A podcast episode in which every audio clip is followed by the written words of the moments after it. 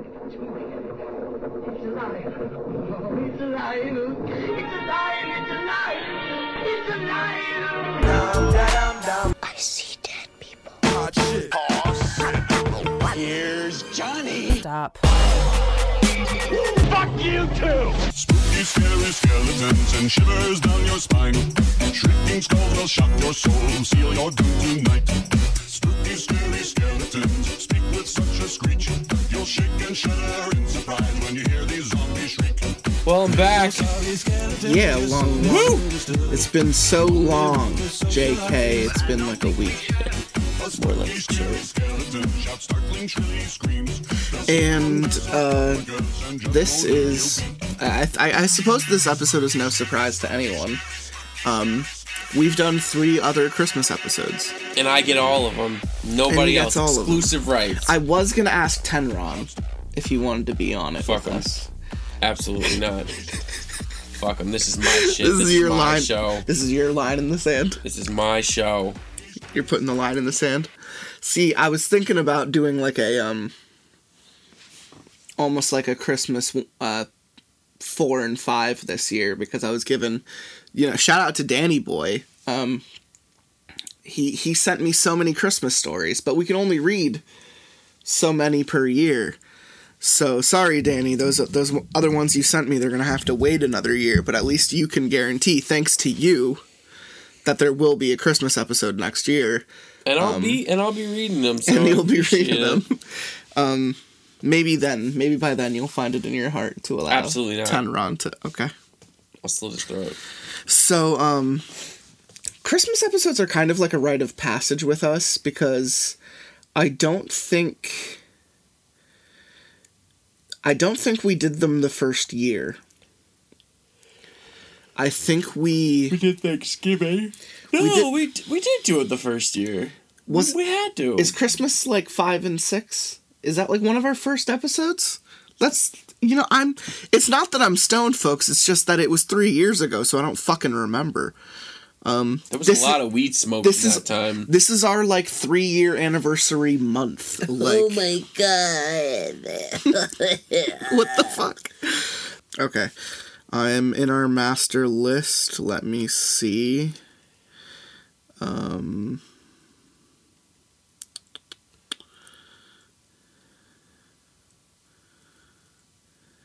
Yeah, I think I'm. I think I'm just forgetting it. Yeah, episodes five and Yeah, six. that was the first year. I We went to did do it our first for, year. for Christmas. Remember? We Now- we had your aunt's cold. Cold. The food was all cold by the time it got around. and then we did one the next year. He's got like Have we five have Shih we missed? Have we? yeah, surely. They're does. all old. Um, and she's had many more. They're just all dead. She just Oh. keeps recycling them. Keeps getting new Shih Tzus. Yeah. Um, Pet Cemetery Shih Tzu. we did one the second year. Um, but I I think there There had to have been. Come on. I did the Thanksgiving, and then I was did the there a year that we didn't do. Was there a year that when we I was in didn't Vermont, do, uh, maybe. Were you there over a Christmas? I lived there Yeah, then that might have been it. So it was last. because I came last because I came home in January. So because we started the show around Christmas, we've actually done. So the show's only been happening for three years, but have we done four Christmases? I suppose, or have we been off and on doing the show for four years? I don't know anymore. I don't know. What is the show? So, uh, regardless, What is the show? lots of pasta. Oh, I thought this was Howard Stern.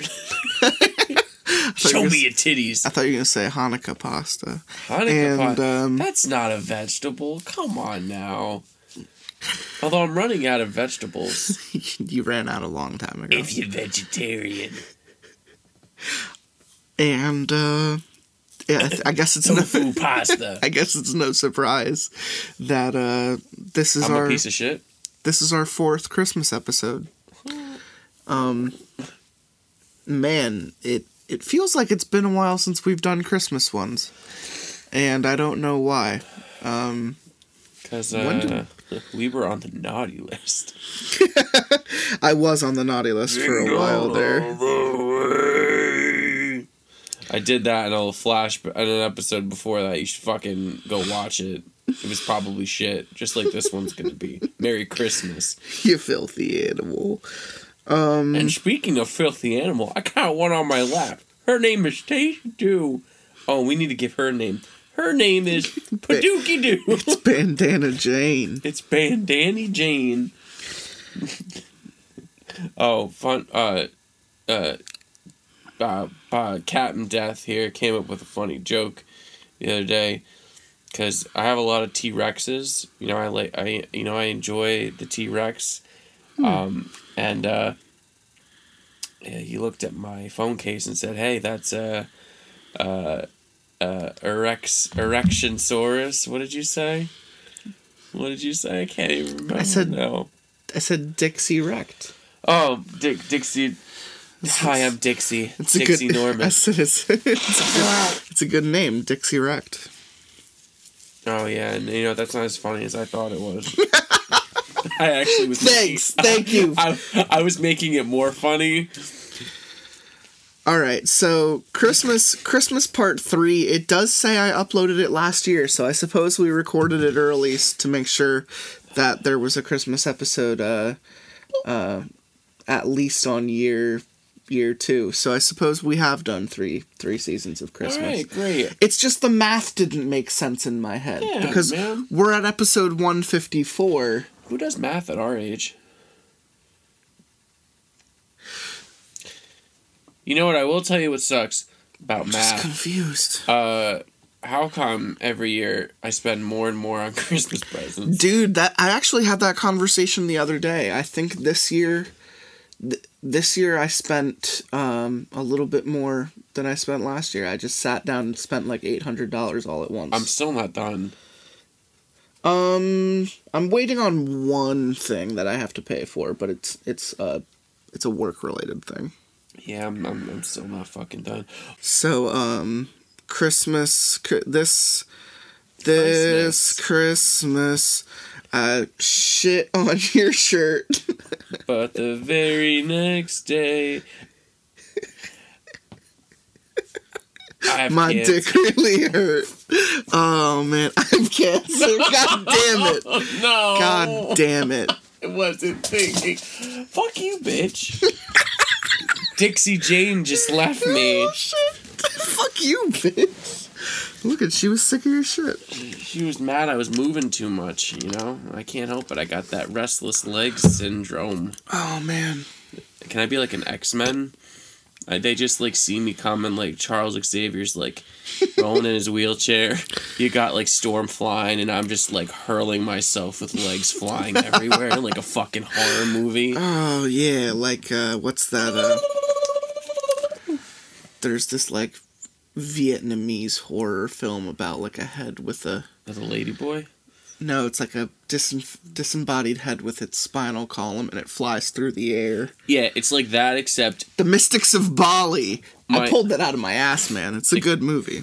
except it's, just creepy. my legs flinging, flailing, just Could everywhere. you imagine a floating head with a spinal column chasing you through a forest? I once uh, found a human spinal column in my fecal matter once. That's peculiar. you might want to go to a doctor for that. I hate my life. All right, so yeah, great. Um, you know, yeah, introduce me already, piece of shit.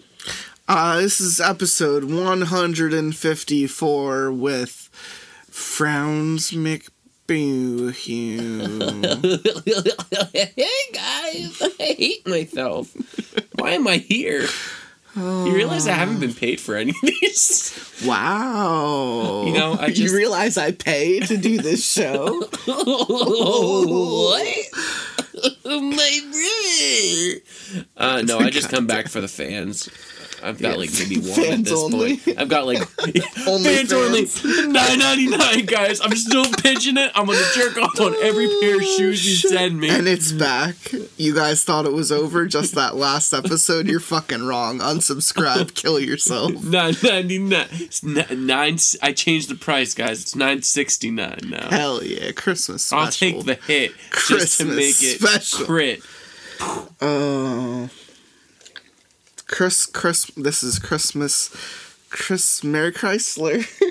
Chrysler. I don't drive. Merry Crimbus. Crumb, crumbus, crumbs, crumbs in my tum. Oh, so episode ah. 154 Chris Christmas episode 4. Oh, you know what? I just made it make sense in my head. There was that one year where I like not year, but there was a period of time where I didn't do the podcast for like 4 months. That's why the math isn't making sense in my head cuz we've always had the show on like a Christmas but we um but there was a period of time okay so right, now the math makes sense All right, my head. guys. I need. I, I'm like, OnlyFans aside. Mm-hmm. I really need your help here. yeah I want you to listen to this episode, and Sell when it. you're done, sell it to me I want you to Yep. go onto our Facebook page, yeah no that that's a, and that you exists need to comment uh-huh that only Frowns McBoo gets all the episodes ending in 69. yeah no we made this deal you're fine I made that deal. it's a contract yeah all right, so I get Thanksgiving, Christmas, and 69. all right now that wasn't the deal this this deal's getting worse and worse all the time Christmas, 69. No, you guys get- go on. you get one choice, you said your all. choice. Frowns gets all. You said- all or nothing, brother. I get all of them. you said i just you want the six- said you only came when I want to. whoa now come oh, isn't that a song? Oh. Isn't that a song? yeah no you just got Lisa- the words wrong Lisa Loeb, whatever her name is. you got the ner- that's all you I got, the, the nerds. You Yeah, got I'm the a words wrong. fucking nerd, bruh. so Can we just tell a story? Guys, we got an apple pie waiting upstairs, and I'm really What's hungry. is that a story? No, it's your motivation. It's my payment to you to get through this fucking episode. You said that my family's made out of hot dogs. No, we can't get into that.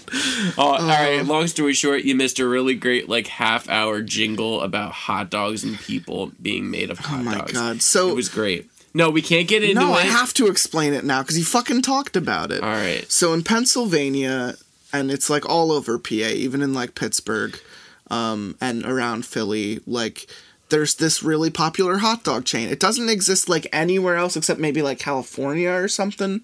Um, but it's called Yocco's. If you have Yocco's in your state, give us a shout out because Yocco's is fucking delicious. Their special sauce is like a mix of like melty cheese, chili, ketchup, and mustard, and they put it on every dog, and it's fucking delicious. But their mascot is this like hot dog man with like a little crown, and he just always looks like way too happy. And we, for some reason, in the car, the jingle came to Frowns's head, and he started singing it, and we just started ad libbing this life for this man who was turned into a hot dog. Like the government came and turned him into a hot dog. And then his family. And then they turned turned his hogs. family into hot dogs. And then they fed him he- his family. He gets, yeah, he ate his family. and then he, like, sh- and what we're eating is him shitting out hot dogs, you know, across this nation so that we can, like, feel his pain, essentially. Yeah, it sounds bad. It was bad, but you know what? But it was also hilarious. It was a good time. Yeah. Um, So we explained that. yeah. Moving on. I don't know where to go from here. Well, we just have to ride the Yeah. segue. Story.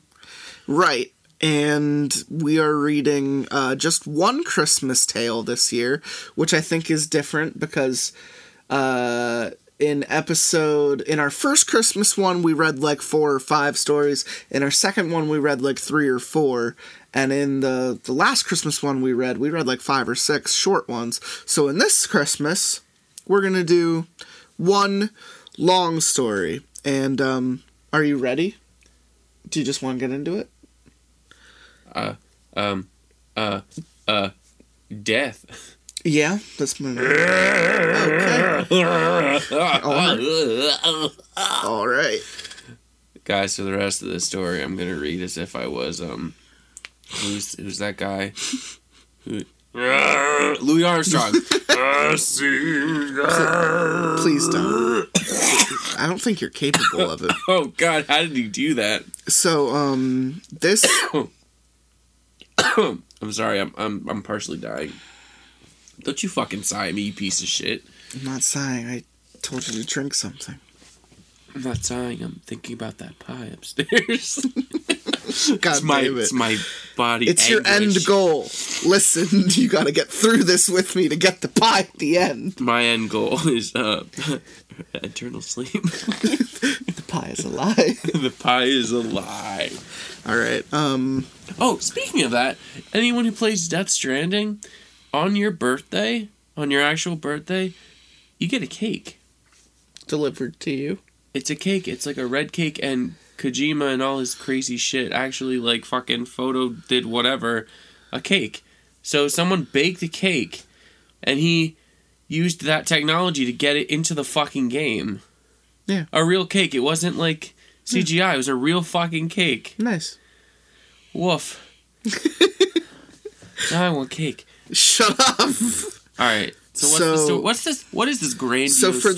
this so for this one i thought it was funny because in our last episode we had a couple like children and um uh like flashbacks and uh that was like our, our our entry to winter episode it wasn't necessarily christmas it wasn't christmas related it was winter related so um that was kind of an entryway for the for the season but since this is our christmas episode of course it has to deal with santa Absolutely. that's like the one no sleep thing. Like if it's not Santa, there's Krampus. If it's not Krampus, it's about like presents.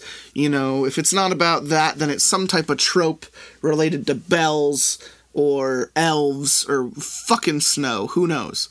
This one comes from Reddit No Sleep. It's a series. We're gonna do a short series on this episode, and the uh, the entryway, the first part uh, that I think the series is even called as, is called What Happens When You Write to Satan Instead of Santa. And I think that's funny because it's it's just one letter just like shifted a little bit. And uh, Oh. and it's funny how oh. how that can happen if perhaps let's say a child didn't know how to spell Santa and instead wrote a letter to the Dark Lord himself. Isn't there also a meat called Satan? Like, what if he wrote to that meatless meat, I think, it, Satan? I think it might be spelled differently. What if, hear me out, what if No. he wrote to Santa instead of Satan? Now that would be cool. Now that would be a fucking Maybe that's the twist. twist. What? Maybe that's the twist. M. Night The child Shyamalan is twist. child of the corn. The child is M. Night Shyamalan. child of the hot dog. The secret heart is one of a kind. Shit. I'm made of people. Stop it. what happens when you write to Satan instead of Santa? Do you want to start this bitch? I'll let you light it first. It never ceases to emit. Wait. Oh, y'all, rip it, sip it. It as the as the wise lesbian of the lake has once famously quoted: Oh hell yeah! Let me hear it. "Pet kitties, suck titties, spend fitties, Yeah. and cummies are for mummies." Stop it. Now that last one is where we disagree. um. Yeah. Before we get into this, let's just let's bring it back to our origin. I'm still feeling the three year anniversary, which means you're gonna have to feel it too. So let's let's mentally rewind by about two years back to when we smoked too much weed. And that's it. no, no. And then while we're back there, I want you to convene with yourself, much like the ghost of Christmas future, and you know, just kind of bones it out, bro. Like, yeah, like s- smoke it up with your past self. You know what I'm saying? Ghost of Christmas, past, fucking. Speaking of bones, my knees hurt. what's, the, what's the ghost who visits Scrooge? We're Marley and Marley. Marley. Yeah, but Yeah. Uh, guys, if you if you're feeling your younger selves, um, just don't set off any Amber Alerts, okay? yeah, man. So uh, I want you to uh, get some of that sweet Christmas mistletoe. Uh, you know, uh, grind that shit up. But don't actually get mistletoe. I think it's poisonous. Yeah, you'll die. You'll die. Um, but uh, but you know, I'm talking about marijuana. So get some uh, sweet herb, grind that shit up, um, and you know, put that in your put that in your favorite uh, Christmas receptacle, your uh, your new present that you got for Christmas, that new heady pipe that I know those fuckers are loving. I love mine. Tell her she's a dirty bitch. And you uh you take that straight to the dome and you sit back and relax while we read to you. Some lots of pasta. This is the Twilight Zone. This is the pasta Yeah. song. the pasta zone. What happens when you write to Satan instead of Santa? From Reddit No Sleep. Go. It never ceases to amaze me how much trouble kids can get up to in the milliseconds a day when you're not watching them like a hawk.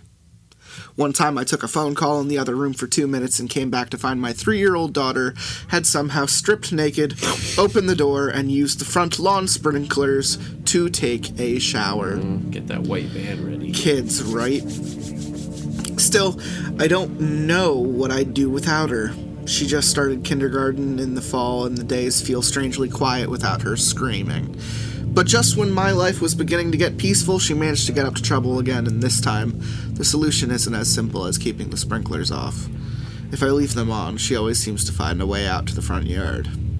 No, this problem is serious. It all started with Miss Frazzle. Dazzle.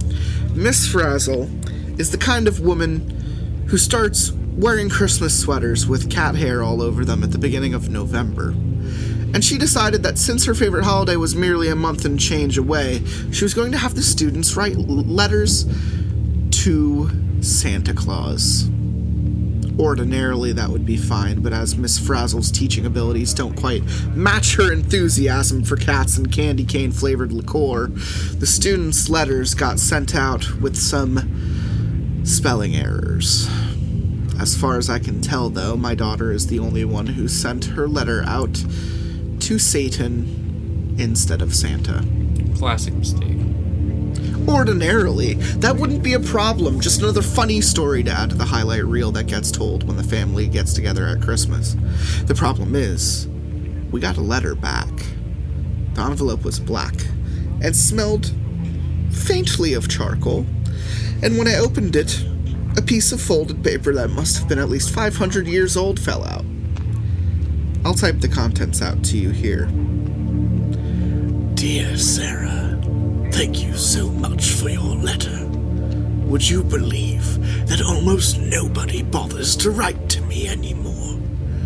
Well, nobody except Satanists, and those guys are weirdos.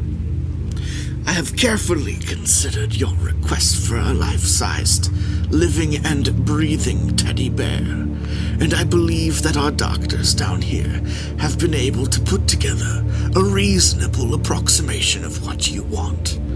Franken Teddy's scheduled to arrive shortly after you receive this letter. Yours truly, Satan. And as I write this by quill, by candlelight, I dipped this ink into the blood, blood of a my virgin. of a virgin bear. You're a whore. I must have looked rather stupid as I stood there staring at the letter in my hands, my mouth flapping open and closed like a fish as I tried my thoughts in order. But I wager I looked even stupider when I turned around to see the seven foot tall teddy bear standing behind me and I screamed like a little girl. Franken Teddy seems unfazed by my reaction, and really I'm sure he's probably used to it. He was patched together with various bits of ragged cloth and covered in what looked suspiciously like bloodstains. One of his eyes was a little black button, and the other looked like a glowing ember set somewhere deep in the back of his head. He spoke in a booming, monotonous baritone that made me wonder if his vocal cords had been singed by hellfire. I am Frank. No, no. Give me a sec. I'm gonna come up with a teddy bear. Teddy It says monotonous baritone. I am freaking Teddy. I am here to love you. Oh, um, okay, wow, I said, nodding my head vigorously until I realized I was nodding for no reason and stopped. Are you Sarah? Frank and Teddy boomed. I, um, no. I'm Sarah's dad. Listen, I don't really think that. Where is Sarah? Uh, well, she's at school right now, and. Then I will go to school so that I may love her. Um, wait a second. School is over now, and she'll be home any moment. You can't just. Ah, then I shall wait here. Do you have any souls of the damned? I need souls of the damned to sustain myself. Uh, no, I'm afraid we don't. Cheetos are also fine. Oh, well, we do have those. I'll help myself. I looked back down at the letter as Frank and Teddy wandered into my kitchen and saw that there was a customer service number written on his back. But before I could call it, I heard a scream behind me. I turned around and saw Sarah standing in the doorway, mouth hanging open as she stared at Frank and Teddy, rummaging through our cabinets and throwing things on the floor in search of Cheetos. Now, Sarah, honey, don't be scared, I said. But Sarah shot past me and leapt on Frank and Teddy's leg, wrapping herself around it, so that she was lifted off the ground whenever he took a step. He's perfect, Daddy! She screamed gleefully. I can't wait to take him to show and tell. Wait, really? I asked, flabbergasted. Hold on, you can't bring a monster teddy bear to. Are you Sarah? Frank and Teddy's booming voice cut me off yet again. Yes! Sarah shouted. Frank and Teddy took a knee. My lady.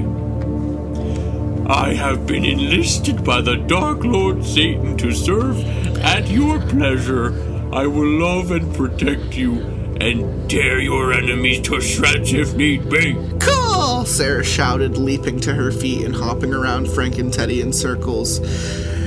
Not knowing what else to do, I typed the customer service number on the back of the letter into my phone with shaking hands. It rang once, and then a tired female voice answered. Hell's customer service, how may I help you today? I, um, wait, did you just say, How may I hell you? The voice on the other end sighed. it's not my joke. It's just something management forces us to say. I, uh, okay. Listen, I think there's been some sort of mistake. The woman sighed again. Look, all heaven and hell placements are final. The appeals the appeals process is really more of a formality. What? No, I'm talking about the seven foot tall monster teddy bear that just showed up at my house.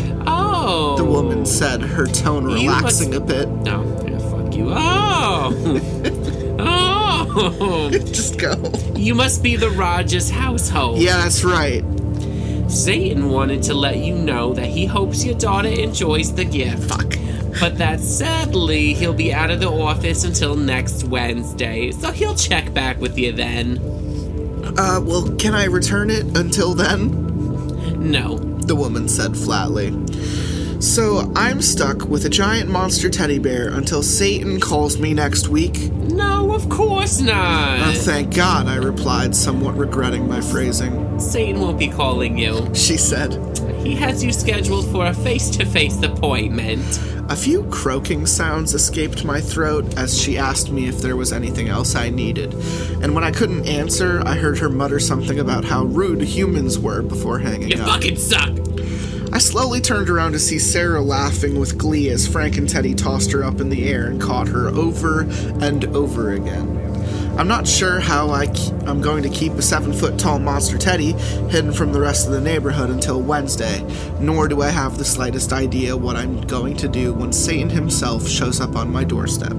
Right now, I know only one thing for certain I'm gonna have to buy more Cheetos. I wonder if he's more of a flaming hot guy or more of a like That would be plain. That would be like fla- it- yeah, like the hot. The more his asshole burns, probably the better, right? I think that's typical, yeah. That's a, that's He actually thing. doesn't eat them. He shoves them in his asshole. Do you want to read part two? All right. It is part two is titled "The Meeting with Satan." It's amazing how open kids are to new experiences. When you're a kid, you can get excited about anything from cartoons and ice cream to giant monster teddy bears from hell. If you don't know what I'm talking about, you should consider yourself lucky and forget about it. But if you're curious, you can find out more here. Basically, my five-year-old daughter mistakenly wrote a letter to Satan, wrote a letter to Satan instead of Santa. And well, I don't think Satan has a good grasp of what the kids are into these days, because he sent her a seven-foot-tall Franken Teddy in response. Now, you're all caught up, I'll let you in on the fiasco that's happened since my last post. After a very tense sleepover in which Sarah and Frank and Teddy watched cartoons and played patty cake, and I consumed a near lethal dose of coffee, I decided that I had no choice but to send Sarah off to school to try to get in touch with Hell's customer service again. The line rang once, and a very familiar voice answered.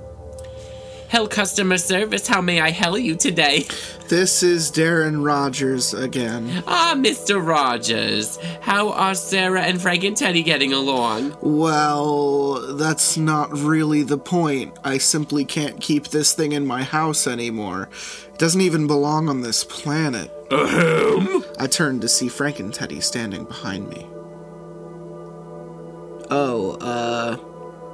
I didn't mean you. I was talking about the, uh, pet hamster. If the hamster is a threat to Sarah's safety, then I shall terminate it with the fury of a demonic legion. No, no, no, don't, don't do that. That is preferable. I find the hamster to be cute. I do not wish to obliterate it. I could feel my mouth hanging open. Um, okay. Mr. Rogers! The receptionist's stern voice came through the headset. Yes. If you really insist that there's a problem with the teddy bear, Satan had a last minute cancellation and I can get you an appointment today instead. Oh, that would be great. When's the appointment? Now, I'll buzz you down in three. Down? What do you. But I was interrupted by a column of black and purple flames that erupted around me. I felt an intense sense of falling before I la- before I landing with a dull thud on what appeared to be the giant blue beanbag in some sort of cave. I saw that there were two other beanbags present. One exceedingly large purple one that Frank and Teddy has sat on, and a small furry pink one that Sarah was sat on. My mind was numb as I scanned the walls of the cave around me. They were adorned with the skulls of creatures that I had never imagined in my wildest dreams. There was a rounded triangular one with huge eye holes, and three small horns, and a tiny, perfectly spherical one with no features other at all than a mouth and a 10 inch cock. I added that in there. you don't say. Uh, in the corner of the office sat what I can only what what sat in the corner in the corner of the office sat what can only be described as a taxidermy dragon's head. Sarah was staring around with the same look of wonder on her face she'd had when she had first gone to Disney World. At the opposite end of the room, there was a large, polished black desk that looked to be made of obsidian, behind which sat a normal looking office chair. I didn't have to wonder why Satan wasn't there for very long, because a column of black and purple flames erupted behind the desk. And when the smoke vanished, a great demon was sitting in his chair, grinning at us all, as if we were honored guests he'd been expecting. He was red skinned under his suit, had two large polished black horns, and a small, neatly trimmed goatee. So, welcome to hell. You know, I don't get many visitors down here. Besides, you know, people who go to hell, and they're generally not very nice. I saw out of the corner of my eye that Sarah had crawled into the dragon's head's mouth with Frank and Teddy, and they were having a tea party. Uh, Sarah, I don't think that you.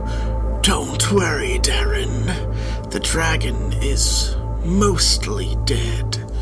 Uh, Satan seemed unfazed by my lack of eloquence. as I understand it, you have some problem with Frank and Teddy. You told me the problem was with the hamster, Darren. Frank and Teddy's voice boomed out from inside the dragon's head. I, uh, I am sorry for my outburst. I have not eaten today. You are out of Cheetos. you ate 30 bags.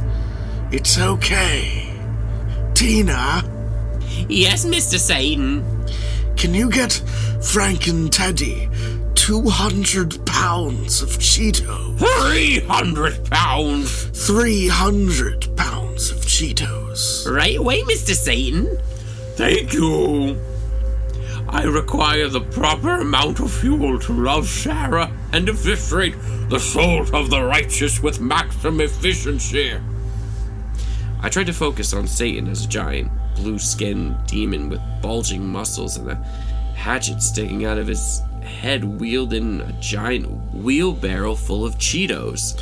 We make them down here. Now, Mr. Rogers, what issue is it that you have with Frank and Teddy?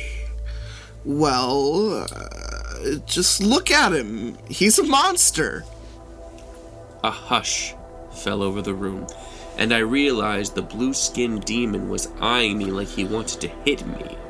We try not to use the M word down here, Darren. It's okay, Frisnel. He's from Earth. He doesn't know. Frisnel huffed and stomped out of the room, while I once again tried and failed to make noises with my mouth. Darren, Darren, Darren. I'm surprised at you judging poor Frank and Teddy by his appearance. You should know better than that. I mean, my daughter is cute as a button, and she's the one who put the hatchet in Frisnel's head. You have a daughter? I have 700. Well, I said, trying to forget that Satan had just called me a racist. Sarah is my only daughter, and I just can't help but worry about her when there's um a giant undead uh, teddy bear thing constantly around. I heard giggling and turned to see that Sarah had latched onto the back of Frank and Teddy's head, and he was pretending not to know where she was. I have been taken in by your deception, and I am not aware that you are on the back of my head. Satan leaned over his desk, rested his chin on interlocked fingers, and put an expression of deep thought. I think I know what you mean. I know just what to do. You do? Oh, thank God. I um, I mean Satan. Satan waved his hand dismissively and pushed a button on the intercom. Tina, Yes, Mr. Satan. can you please send in Miss Hatchetface? Yes, Mr. Satan. Uh, Miss Hatchetface? You mean that giant blue, um, demon was a woman? What? No. We don't judge based on physical appearance here in hell. And we certainly don't base names on it. Which is lucky for you, Mr. Big Nose. But seriously, I feel your plight, Darren. And that's why I'm going to set you up with my personal nanny to watch over Sarah and Frank and Teddy while you're at work. But I. Don't you worry, Darren. Mrs. Hatchetface is wonderful. She did a great job with my kids. Well, not the first few hundred, but she got the hang of it eventually. Satan, I, um. Boom, boom, boom. The knock that interrupted me nearly knocked the door off the hinges. Oh, that'll be Miss Hatchetface now. You guys are going to get along great, Darren. Great! I didn't know what to say, and so I simply slumped my shoulders and mumbled out an okay. Okay. Satan sprung up and opened the door, and I gasped as I caught sight of Miss Hatchetface, a petite, pink skinned woman with a small button nose and, obsidian, and glittering obsidian eyes. Are you Mr. Rogers? She asked, cocking her head to the side and regarding me with a look of curiosity. Satan leaned over and whispered She's half succubus. in my ear as I shook her soft, delicate hand. Uh, I. Miss Hatchetface's tail twitched as she giggled. I've never met a human before. Are they all as handsome as you? My mouth went dry, and I suddenly became very aware of how large and awkward my dick was. My tongue felt. I'll read it. Get back up there. You can cut it, you piece of shit. My tongue. How I was gonna awkward. keep it. My dick in my mouth. Sorry, folks. I forgot to put mouth there. Please continue.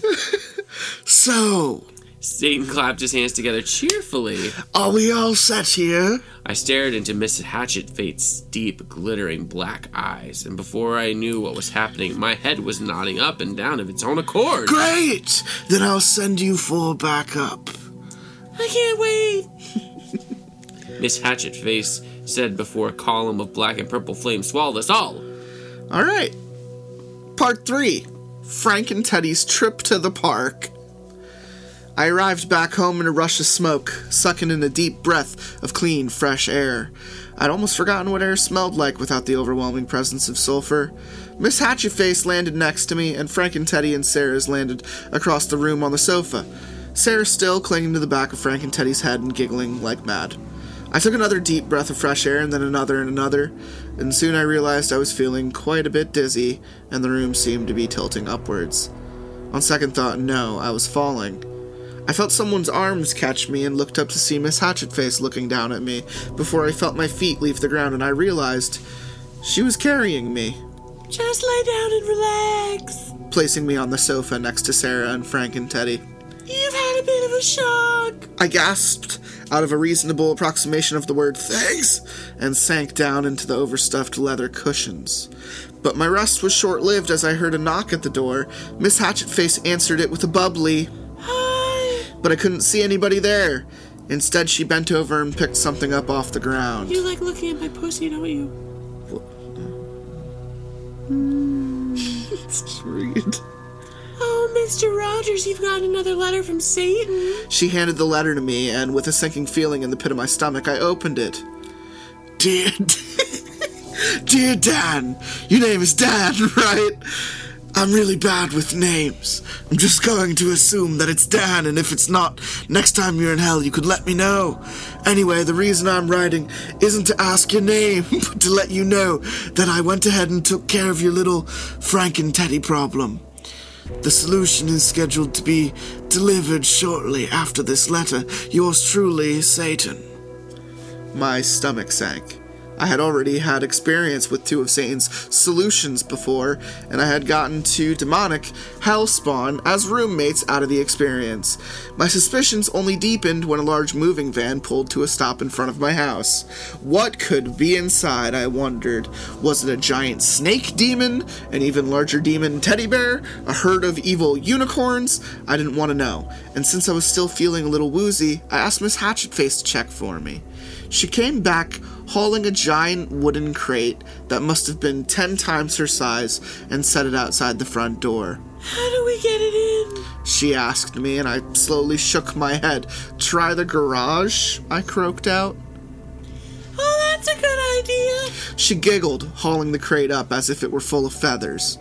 I heard the sound of grinding metal come from the garage, and I quickly found my feet and rushed outside. I saw Miss Hatchetface half squatting, shoving the garage door up with her bare hands. She threw it open in position and stood grinning with her arms crossed, admiring her handiwork. Wow, that door was pretty heavy. Humans must be stronger than I thought. There's a remote. A what? Never mind. We better get this crate inside and crack it open. My urge to be a gentleman and help her lift the crate was not quite as powerful as my urge to not get a hernia, so I let her move it in herself. When we gotten inside, she grabbed hold of one of the wooden sides and tore it off with such a force that it hit the wall behind her and shattered into sawdust and splinters. Oops! Sometimes I don't know my own strength. Hercules is a distant ancestor. Right, I said, too preoccupied with the contents of the box to concentrate on what she had said. Uh, is this what I think it is? I asked. Ooh, it sure is. Wow, Satan must really like you. These are rare. Inside the box was a tangled mess of black branches and dark purple leaves. The leaves formed little spirals at the center of which rested large, orange, pine cone shaped fruit. Only it wasn't actually fruit, it was Cheetos. I reached out and snapped off one of the Cheeto fruit, and a new one instantly sprouted at the circle of dark purple leaves surrounding the bud. So it's a Cheeto tree. Yep. Well, alright. I turned around to head back inside when I saw Sarah and Frank and Teddy ambling down the sidewalk hand in hand. Well, hand in paw. Hey! I shouted after them, sprinting as I tried to catch up.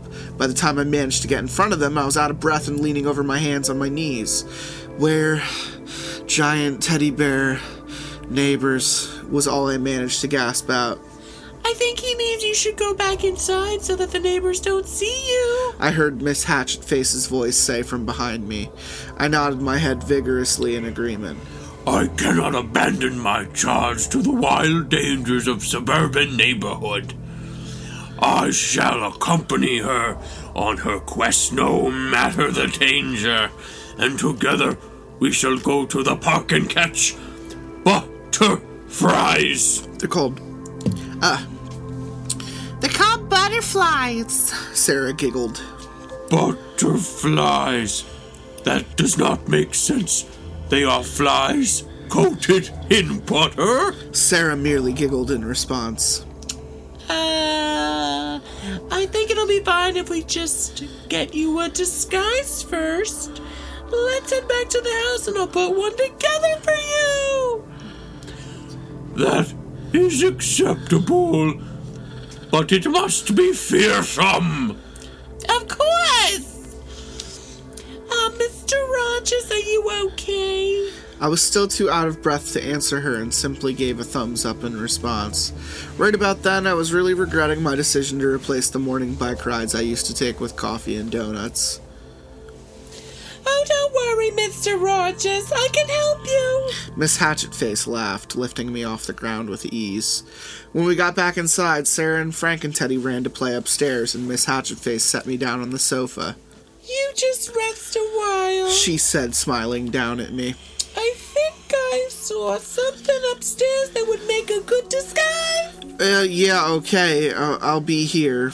Miss Hatchetface's hips swayed as she climbed the staircase. You want to see my pussy, don't you? She paused at the top, and I quickly pretended to look elsewhere as she turned to look at me. She laughed and continued upstairs. For nine sixty nine. What an idiot! what an idiot! I thought to myself. She obviously knew you were checking her out. Who just stares at a wall? I clicked on the TV and dozed off for a bit and woke up to Sarah shaking my shoulders. Daddy, Daddy, look! She squealed. Frank and Teddy had been draped in a giant mess of fabric that did, in fact, seem to disguise the fact that he was a giant demon teddy bear. The costume, however, was anything but fierce. It was bright pink and covered in a unicorn pattern, with lace at the bottom that brushed the floor whenever he moved. Are those Sarah's curtains? Yeah, cool, right? Is it fearsome? Uh, sure. I looked pleadingly at Miss Hatchetface. But why'd you have to use the curtains? Miss Hatchetface shrugged. They were the only thing that was big enough. Okay. May we go to the park now and exterminate the flies of butter? We're not. We're not gonna exterminate them, just catch them. Um, I make no promises. Yes, yes, you can go to the park and catch butterflies, but I'm coming too. Yes! I am also excited. Miss Hatchetface? Sure. Let me just go grab some Cheeto fruit from the for Frank and Teddy. You have Cheeto fruit. Oh yes, Zane sent some over. I am exceedingly pleased by this information. Soon we were all on the way to the park, my trunk crammed to the frim. What? I think I'm feeling the effects of that edible. I said the word bingo. Trim We ate cram to the trim. crammed to the frim. We uh we also uh, decided to partake in some more edibles today. My trunk crammed to the brim with, edibles. Cheeto fruit. Yeah, I could go for some Cheeto fruit. Me trying to keep my eyes off Miss Hatchetface in the passenger seat while Sarah bounced around excitedly in the back seat with Frank and Teddy. When we got to the park, Miss Hatchetface and I sat on the bench and watched Sarah and Teddy play for a while with butterfly nets. So, Mr. Rogers? Miss Hatchetface began, turning those big, glittering black eyes towards me. Is there a Mrs. Rogers in your life at all? My tongue began to feel cumbersome and clumsy as it always did when Miss Hatchetface looked at me with those eyes. I, um, no, not anymore, I managed to choke out. Really? What happened? She, um, she passed away shortly after Sarah was born.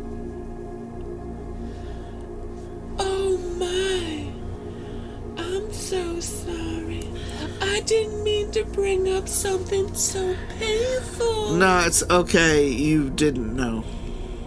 Let's change the subject. She said, her eyes shifting themselves to the ground. You want to see my pussy? Stop- Come on, let's read the story. I mean, uh, uh, what do you do for a living? I'm a writer. Oh, really? That's so amazing. I think everybody was wanted to write a book at some point, but most of them never actually do. Well, in a way, it's my wife's death that inspired me to start writing. Oh, really? How so? Well, stories have structure. There's good guys and bad guys, and well, when bad things happen, they usually happen for a reason, like the character is being punished for something bad they did or something. But in real life, they just happen because they happen. I guess I just wanted a break from real life. I thought about the pussy. just, god damn it! want to see my pussy? I looked up to see Miss Hatchetface's big black eyes had grown moist around the edges. Oh, baby. Yeah. We stared at each other in silence for a moment. Then there was a scream, and the moment was over. We both jumped to our feet and rushed towards Sarah to see her sitting on the ground crying while Josh, the neighborhood bully, was pulling the wings off her butterflies and Oh, laughing. he's gonna fuck her up. I man. saw a pink blur in my peripheral vision, and I realized it was Frank and Tenny as he scooped the boy off the ground by the back of the shirt and began to shout at him in his cackling baritone. He's gonna fuck him.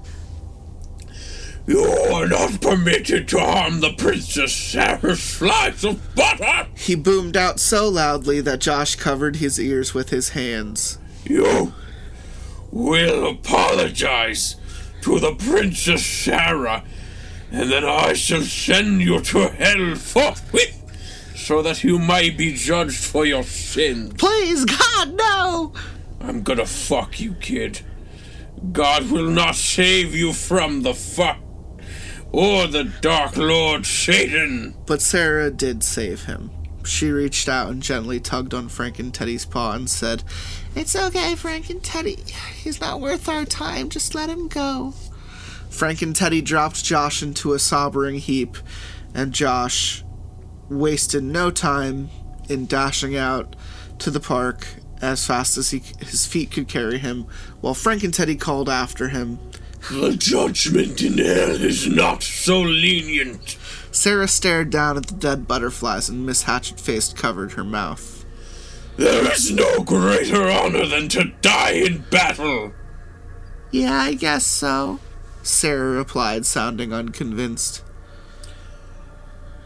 I believe that I have detected insecurity, insincerity in your voice. Allow me to rectify the situation. Frank and Teddy bent down and picked up the dead butterflies up in his hands, and a cloud of dark smoke swirled around them, and then miraculously they began to fly. Wow, Frank and Teddy, Sarah squealed, you brought them back to life. I have merely endowed them with the power of Satan. As I watched Sarah and Frank and Teddy playing with the newly revived butterflies, I realized that I'd been wrong to judge Teddy based on the way he looked. I realized he wasn't that bad at all. I realized that he could be just what this family needed. That is, until the butterflies started breathing fire. I like imagine like the butterflies turning black and then turning upside down, flying away, and like death metal start. oh my god, Teddy, Frank and Teddy is every goth metal singer ever. Every metalcore band in existence. Is run by yeah, is Satan. Yes. Part 4 The neighbor wants to fight Frank and Teddy. Neighbor wants to fuck. yeah, yeah, call me up, sis. Fire breathing butterflies were whizzing around my head when I got the call from Josh's parents. We had tried to put them in a jar, but apparently old jam jars are no match for hellfire, and the butterflies had burned their way through. They had also managed to burn through four of my curtains, one couch cushion, and all of our ice cream, though I suspect that was actually Frank and Teddy, and yet they seemed completely immune to their own fire. I struggled to pay attention as Josh's mom, just as much as bully as he was, shrieked at me on the other end. If you think for a second that you can get away with having some goat assault and threaten my child, I've got bad news for you. Well, um, you see, Josh was pulling the wings off of Sarah's butterflies, and I don't give a shit about the stupid bugs. You know what, smart guy? I'm gonna have my husband come over there and kick your ass. I'm gonna watch Teddy fist. Rita, I really don't think that's a good idea because the line clicked dead in the middle of my sentence, and sure enough, within a minute, Rita's husband was oh, pounding on my door. fucked. Miss Hatchetface answered the door to reveal Rita's husband, Mike, a heavily tattooed man with way more biceps than brains, in a tight shirt that looked like someone had vomited rhinestones all over it. So, he began in what I can only assume was his best tough guy voice. Where the fuck is this guy who threatened my kid? Oh, Frank and Teddy. I think he's upstairs trying on dresses with Sarah. Hey, Frank and Teddy. Miss Hatchetface called out. Mike looked a little bit unsure of himself as the seven foot tall teddy bear dressed in a unicorn cloak descended the stairs. I have answered the Lady Hatchet's face call. He boomed out in a voice so loud I could feel it in my gut. This. Oh, Miss Hatchetface. This man wanted to talk to you about what happened with Josh. I regret that I did not send him to hell, but I believe that fate shall afford me yet another opportunity. That seemed to make Mike angry enough that he forgot his common sense at that moment, and he jammed a finger into Frank and Teddy's chest as he spoke. Nobody threatens my family, he said through clenched teeth. I will- I'm gonna kick your fucking ass, bro. And I'm going to face fuck you into hell and back. I am not in possession of an ass. I lack the human need to defecate. I mean, I'm gonna fight you, bro. I am not designed for fighting. I am designed for loving. Would you like for me to love you instead? Mike's mouth hung open in stunned silence. Are you coming on to me? He asked, his voice much smaller that that time. You know what? He cleared his throat. I don't need this. I'm just gonna call the cops. I'll see you in hell, buddy. If that is what you wish. Frank and Teddy replied, and before I knew what was happening, there was a black and purple swirl of flames around the two of them, and they disappeared. Oh, he took him down to fuck the shit out of him. Did I said weakly, did did he just take him to hell?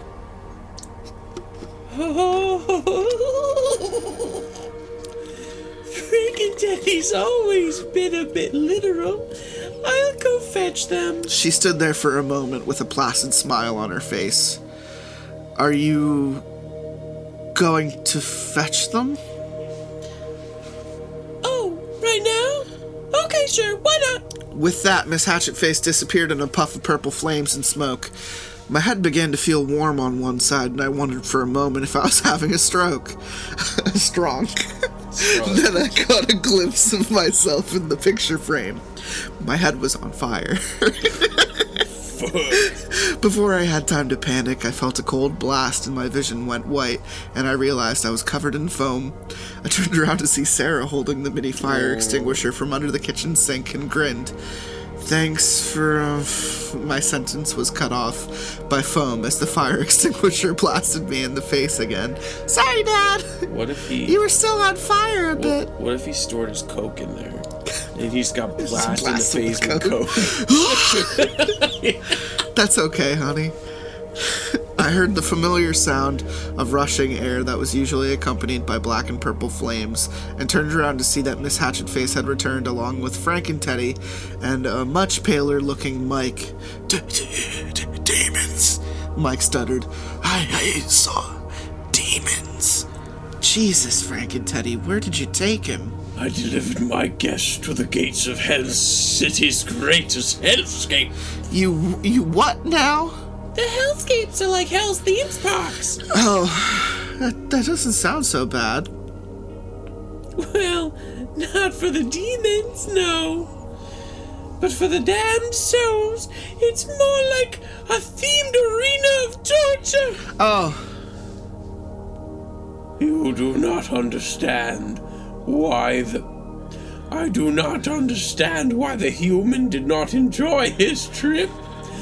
There were snow cones, But they were made of human blood. but they were oh positive the most delicious kind of human blood.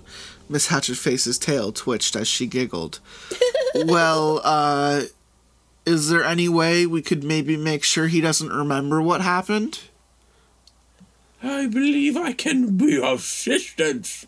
Frank and Teddy replied, and before I could stop him, he used his enormous paw to bash Mike over the head. Mike immediately fell over, either unconscious or dead. Have I seen this technique employed in the black squares you refer to as television? You mean television? What is a tele? It's short for telecom. You know what? Never mind. Very well. So, what should we do with him? I said, staring at Mike's unconscious form drooling onto my carpet. Lady Hatchetface has informed me that the humans do not eat other humans. I have no other suggestions.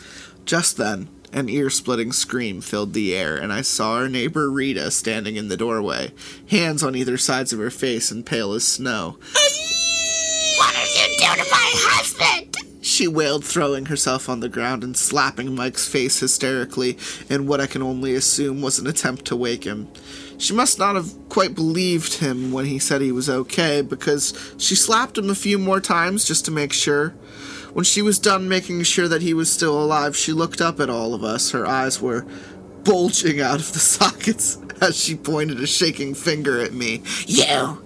She said, her face so red that she made the pink skinned Miss Hatchetface look like an albino.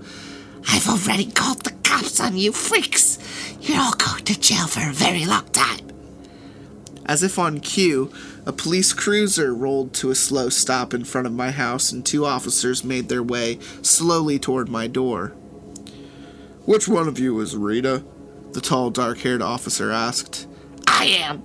Rita practically shouted as she jumped to her feet. And these, She said with venom in her voice. these are the freaks who attacked my husband and son. Miss Hatchetface grinned at the officers placidly as her tail snaked its way up under her skirt until it was hidden from view. I want to see my pussy. Are you the husband? The o- other officer asked, kneeling down on the ground next to Mike with a sympathetic expression on his face. Yes, Mike said. Officer, he whispered. These people aren't human. They're not? The officer asked, a thin crease spreading across his brow. No, Mike said. They took me to hell.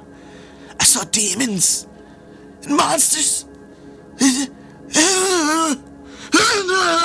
want to see what yeah. Okay, well, I've heard enough. The first officer cut him off, turning Rita. Lady, you know it's a crime to prank call 911, right? What? Rita's mouth flopped open like some sort of fish. You're acting like I'm in the wrong here? These people, these these freaks attacked my family. The dark-haired officer shook his head. Where I'm from, we don't call people who look different from us freaks. You can either vacate the premises on your own, or you can vacate them in the back of my squad car.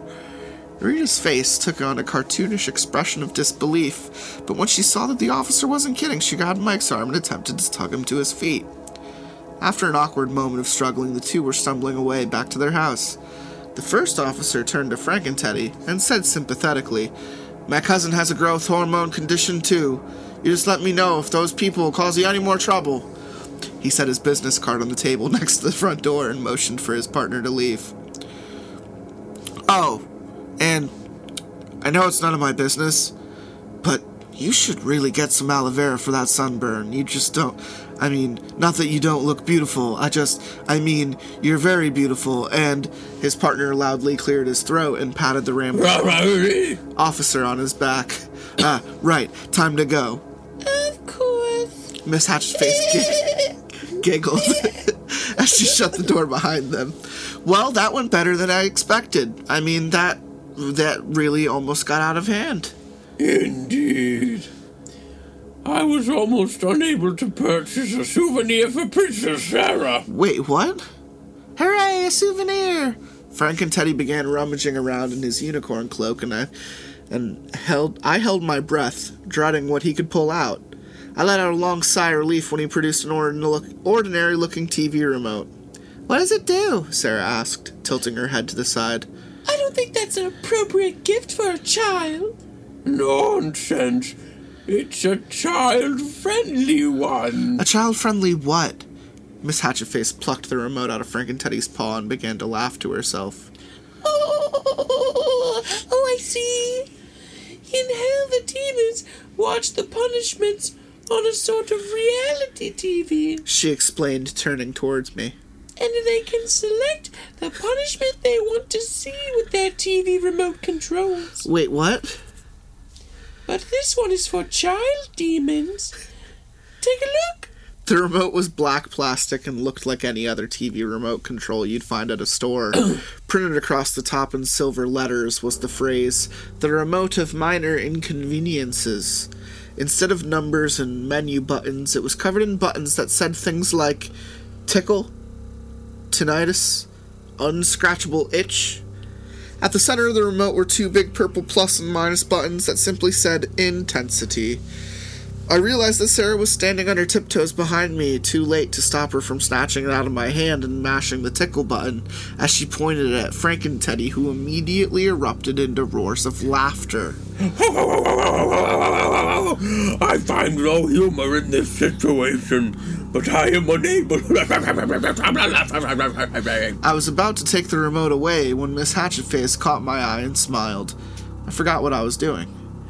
Why don't we leave it to them, Mr. Rogers? I had um a private matter I wanted to discuss with you. It's a it's private private matter. Those glittering obsidian eyes were like bottomless pools of water, shimmering in the moonlight as they drew me in. Yes. But let's keep it between us two. Maybe we could go somewhere more discreet. Look at my pussy. Uh, yeah, no, yeah, discreet. That's a great idea. She smiled as she reached out and grabbed my hand, leading me slowly across the room and up the stairs.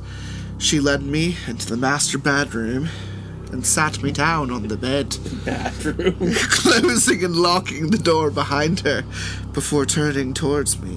One corner of her mouth was raised into a smirk as she looked at me and said,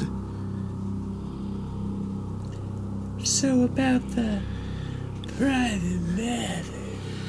Part 5 My Discussion with a Succubus. I woke up the morning after my discussion with Miss Hatchetface feeling sore, both mentally and physically. It turns out that she had wanted to discuss some things that my body and mind were both woefully unprepared for, and for the sake of maintaining what shreds of my dignity remain, I'd rather not recount them here. I'll only say that the experience left me drained and satisfied, the way one might feel after running a marathon and being beaten with shoes after they cross the finish line. Regardless, I hope it to be the first of many long, deep conversations to come. The next morning, Miss Hatchetface brought me a tray of what I'd call a demon's best attempt at breakfast in bed. She set the tray down on my lap as I fidgeted about in my torn and burned pajamas. I tried to suppress the look of deep discomfort that came reflexively to my face as I eyed my questionable breakfast. There was a large bowl filled with a mess of shiny black tentacles, still worming their way around in a green slime, a small dessert plate that seemed to consist of nothing but purple flames, and a wine glass of what I surmised by smell to be pure gasoline. Wow, this looks wow, I said, feeling rather unconfident in my poker face. Well, I competed in Hell's Iron Chef contest. Miss Hatchetface said proudly. Really, I had no idea Hell had an Iron Chef contest. Oh, yes. Although I didn't win, the medical examiner who performed the autopsy determined that it could not be conclusive, proving that it was my food that had poisoned the taster. Ah, Anyway, see that you'll need to gain some strength back after last night. I, um, I cleared my throat nervously. I'm not hungry. Are you sure? Because I've had some grave and unexpected news. Oh, that wasn't going where I thought it was. Okay. Because I had some grave and unexpected news for you. And I was hoping to at least get your blood sugar up before I told you. You, you what now? I asked nervously, scratching my thigh through one of the burn holes in my pajama pants. I wanted to talk about Sarah. What about her? Don't you think it's a little odd that Satan answered her letter with a seven foot tall demon teddy bear? Well, gee, now that you mention it. What I mean to say is, Miss Hatchetface leaned in a bit closer to me, and I caught the scent of burning firewood with an undertone of something musky and sweet rising from her skin. do you have any demon blood in your family? Oh, actually, my grandfather was a demon. Oh, really? No. I felt her tail, soft like lambskin, slapping gently against my calf muscle as she giggled. Do you like my pussy slapping against your, your leg, bitch? You fucking bitch. Why are you angry now? Goddamn, goddamn coward. You fucking piece of shit. coward! You fucking crossed the line. Get back here! Oh god, I hate this. No. I hate this so much.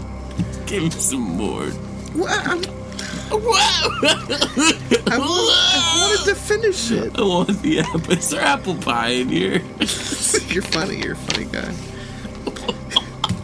Am I? I feel like my eyes were gonna bulge I'm- from this my next line's yours. I don't want. All right.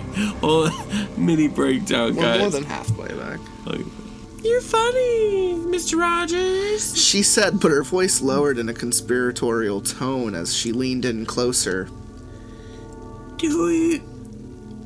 Do you think Satan? Is, No, it's her. Well, d- a darker, more conceptual tone. You know, like, do you think Satan answers mail from every little girl that sends letters to her?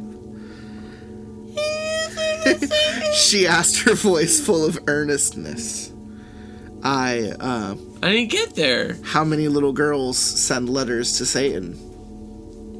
I didn't. I didn't finish the other part. Just read. Oh no! You were gonna plug y- your voice line in there. You're just trying to continue. Hey, the don't talk to story. me.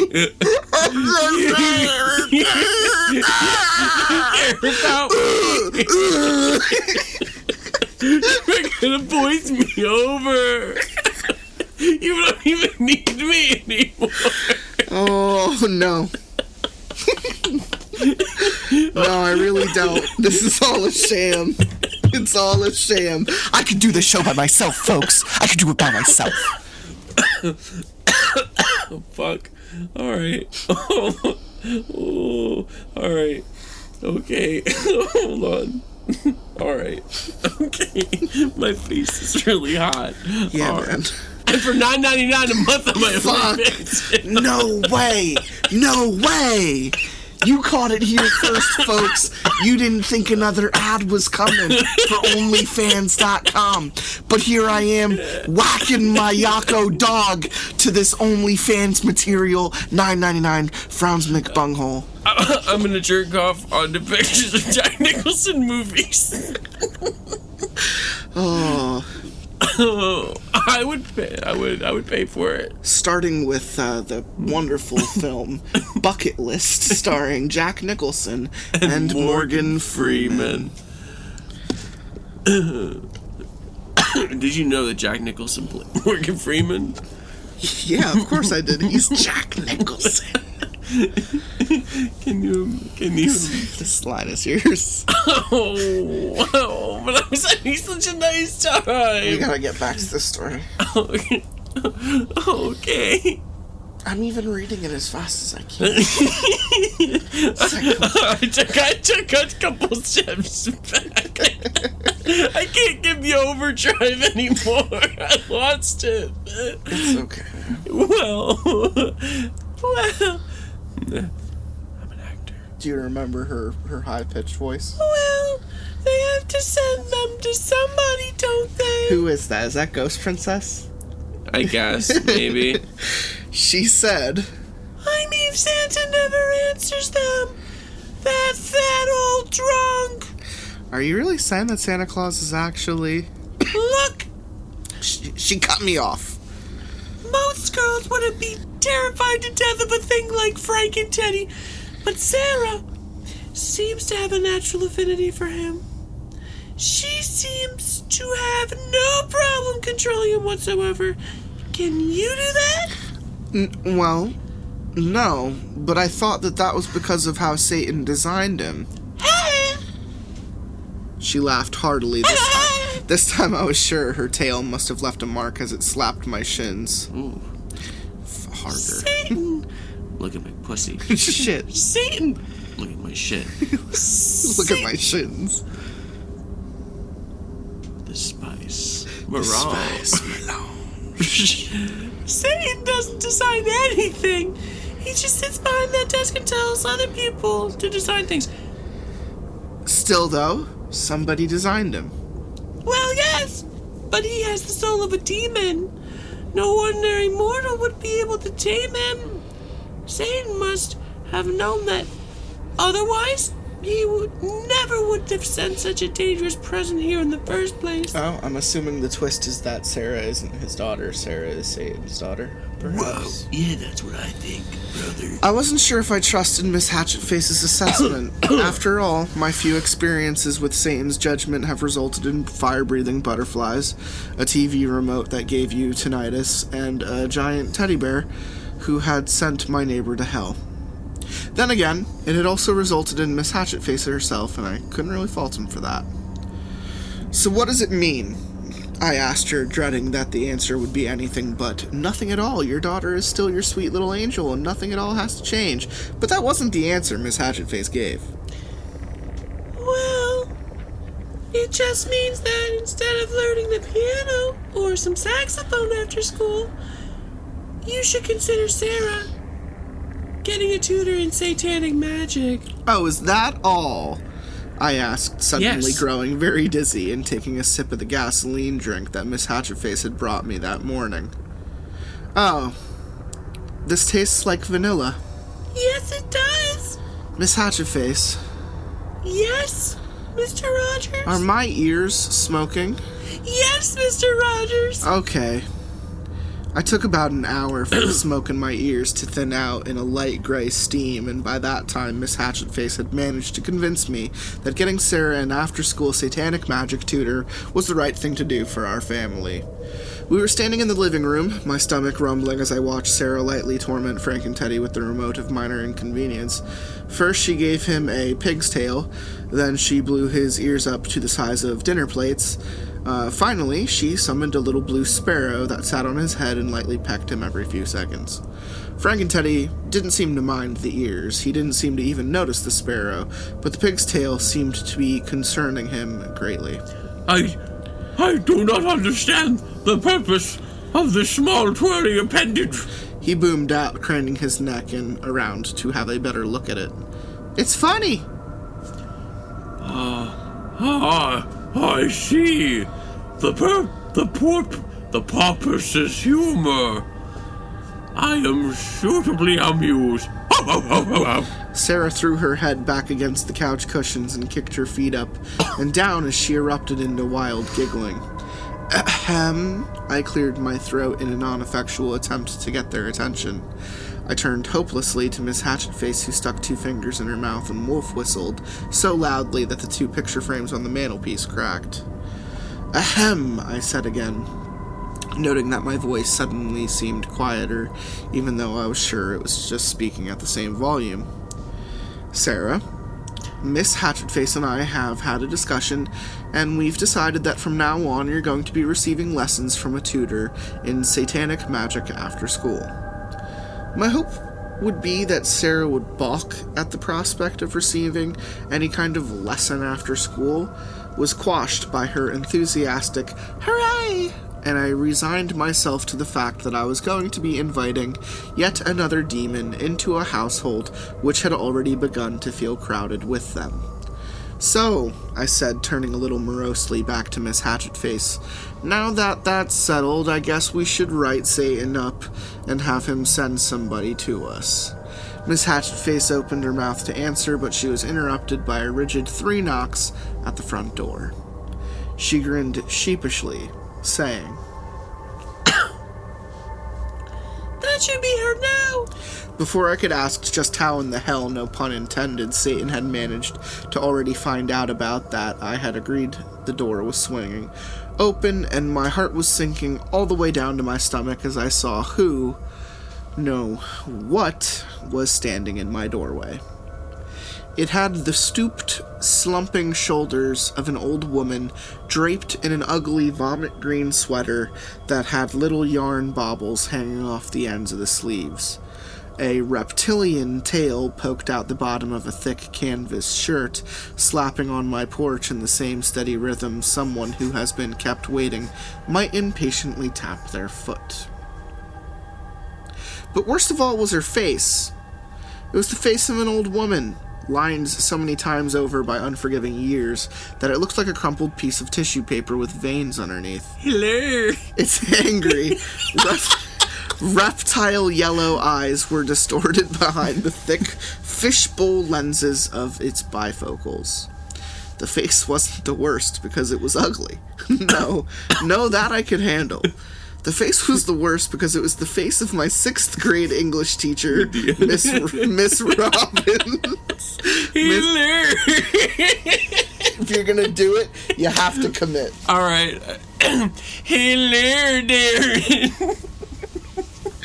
Miss Robbins croaked out in her trademark tone of perpetual disappointment. I. What the hell are you doing here? Miss Robbins clucked her tongue the way she did when it was about when I was when she when she was about to tell you off. I do not allow foul language in my classroom. Darren. Darren. No matter how earned you are, you're You're from hell, I said desperately. How could that possibly offend you? Would it offend you if I used your home country as an expletive, Darren? As Miss Robbins looked over her bifocals at me, fixing me with that yellow reptilian gaze, I all of a sudden felt like I was in sixth grade again and had done something very, very wrong, like going to the bathroom without a pass. I opened my mouth, closed it again, and turned to Miss Hatchetface. I'm not having this spiteful old biddy teaching my kids, I said firmly. But before Miss Hatchetface could respond, I heard another smattering of giggles and turned to see Sarah standing on the end of Miss Robbins' tail as it clicked up and down, bouncing her up in the air a few inches each time. Miss Robbins was grinning down at her, the kindness of the smile managing to take some of the ugly out of her face. Is that It's it's the new Rob- character? Robbins. Oh, yeah. oh yes, dearer. It's quite fun, isn't it? I sat. I suddenly remembered why I hated Miss Robbins so much as a kid. It was because she treated the boys like hooligans and the girls like princesses. And she wasn't such a bad English teacher in the end. I had grown up to be a writer after all. Sarah turned to me, errant strands of hair falling over her face and sticking to her mouth. She promptly puffed them away. Can she stay, Daddy? She asked, putting on the same look she did when she wanted an extra scoop of ice cream or an extra hour before bedtime. A look that she knew cut right through to my heart and turned me into a yes machine. Can't she? I looked from Sarah's hopeful puppy dog eyes to Miss Hatchetface's encouraging grin to Frank and Teddy's indifference as the sparrow continued to peck at his head. I sighed and simply said, All right, to which Sarah responded by exploding into a chorus of cheers and seizing Frank and Teddy's paws and jumping around in circles. Hallelujah! I get the gerber. I am not aware of what is being discussed, though I will simply mirror your excitement. He boomed, and I noted with pleasure that Miss Robbins seemed to regard him with an obvious distaste. Miss Hatchetface. Would you like to step inside and take a seat? Miss Hatchetface smiled kindly at Miss Robbins, but the old English slash satanic magic teacher must have been immune to Miss Hatchetface's charm. She simply shot her a disgusted look and huffed her way into the house and up the stairs, the long reptilian tail flopping ridiculously on each step as she climbed. Later that night, I was ready to hop in the shower and wash the sit off after a particularly vigorous discussion with Miss Hatchetface when I realized that my towel was gone. I assumed that Miss Hatchetface had put it in the laundry, and so I let the water running and made to leave when I saw her through the crack in the door. She was hunched over, holding something cupped between her hands and speaking to it. I can't explain why, but I closed the door again until just a tiny open space remained and pressed my ear up against it. I could only hear. I could only just hear what she was saying. Yes, yes. She whispered to whatever was in her hands. The old woman is here now, and she called me a tart. Thank you very much. She paused as if listening to something that I couldn't hear. No, no, it's fine. He doesn't expect a thing. Everything is going according to plan. She paused again, this time for longer, and I began to wonder if she might have heard me. But then I heard the familiar whoosh of air that often accompanied the black and purple flames that meant something was vanishing into hell, followed by her footsteps trailing off downstairs. I decided the towel could wait, and it might behoove me to go ahead and hop into the shower. When I got out, a clean, dryer, warm towel was hanging on the outside doorknob of the bathroom. I toweled myself off, and I had just finished wrapping it around my waist when Miss Hatchetface came back in. Oh, you finished. I was beginning to worry that you drowned in there. Uh, no, um, some of the soot was really caked on. I lied. She giggled again, but I saw something in her eyes that looked like suspicion. Hey, I said, breaking the awkward silence that had fallen. Did I hear you say something to me while I was in the shower? Me? Miss Hatchetface's eyes widened in surprise, though feigned or genuine, I couldn't tell. I was as quiet as a mouse. Just reading one of your books. Sure enough, one of my books was cracked open on the nightstand, but the uneasy feeling didn't go away. And as I lie awake that night, Miss Hatchetface's little pink chest softly rising and falling next to me, I wondered what exactly it was that I didn't expect. Didn't expect to see this pussy, did you? Oh shit, no, girl. Part 6 Satan's Secret Plan. Gonna turn Frank and Teddy into a fuck.